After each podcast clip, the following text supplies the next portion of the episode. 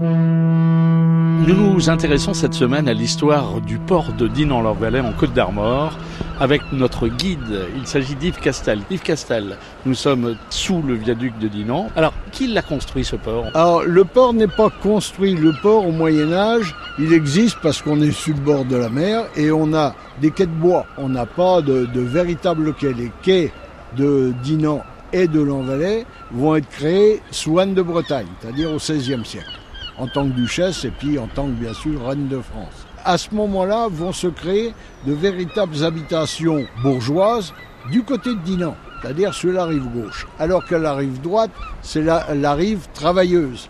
On a les souilles avant les quais, c'est-à-dire à marée basse, il y avait un mètre d'eau, donc les bateaux sont tirés dans des souilles qui sont des espèces de berceaux en terre avec deux talus de chaque côté où on tire les bateaux. Donc là, on peut, les deux talus sont plats, on peut circuler dessus, donc on charge, on décharge les marchandises. Les entrepôts, les habitats des ouvriers, les petits habitats, tout ça, sont du côté de l'Envalais, puisque l'espace libre avant la colline de l'Envalais est beaucoup plus grand sur la rive droite, l'Envalais, que sur la rive gauche d'Inan, où la colline monte à pic juste derrière la maison. Yves Castel, le trafic commence quand et les marchandises viennent d'où pour aller où?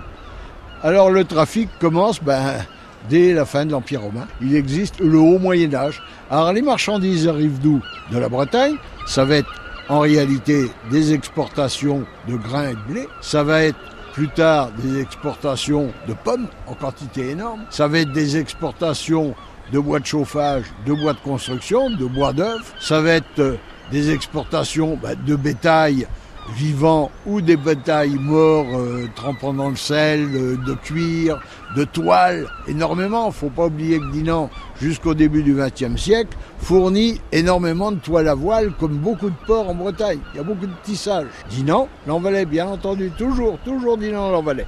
Le nom Dinan est devenu plus important, puisqu'à partir du XIIIe siècle, d'un fief de Dinan vis-à-vis d'un fief de l'Envalais, on a on est passé d'un domaine seigneurial à un domaine ducal. Le chef de l'État breton, Jean Ier Leroux, de la fin du XIIIe siècle, a acheté le fief de Dinan et a fait construire les tout premiers remparts qu'on voit d'ici. Ce sont des remparts de la fin XIIIe siècle. C'est les premiers remparts. Et à ce moment-là, puisqu'il y a un rempart, ben les grands bourgeois, les grands marchands qui étaient plus ou moins le long de la Rance vont se mettre à l'abri à l'intérieur dans l'espace laissé par deux couvents, les dominicains et les franciscains.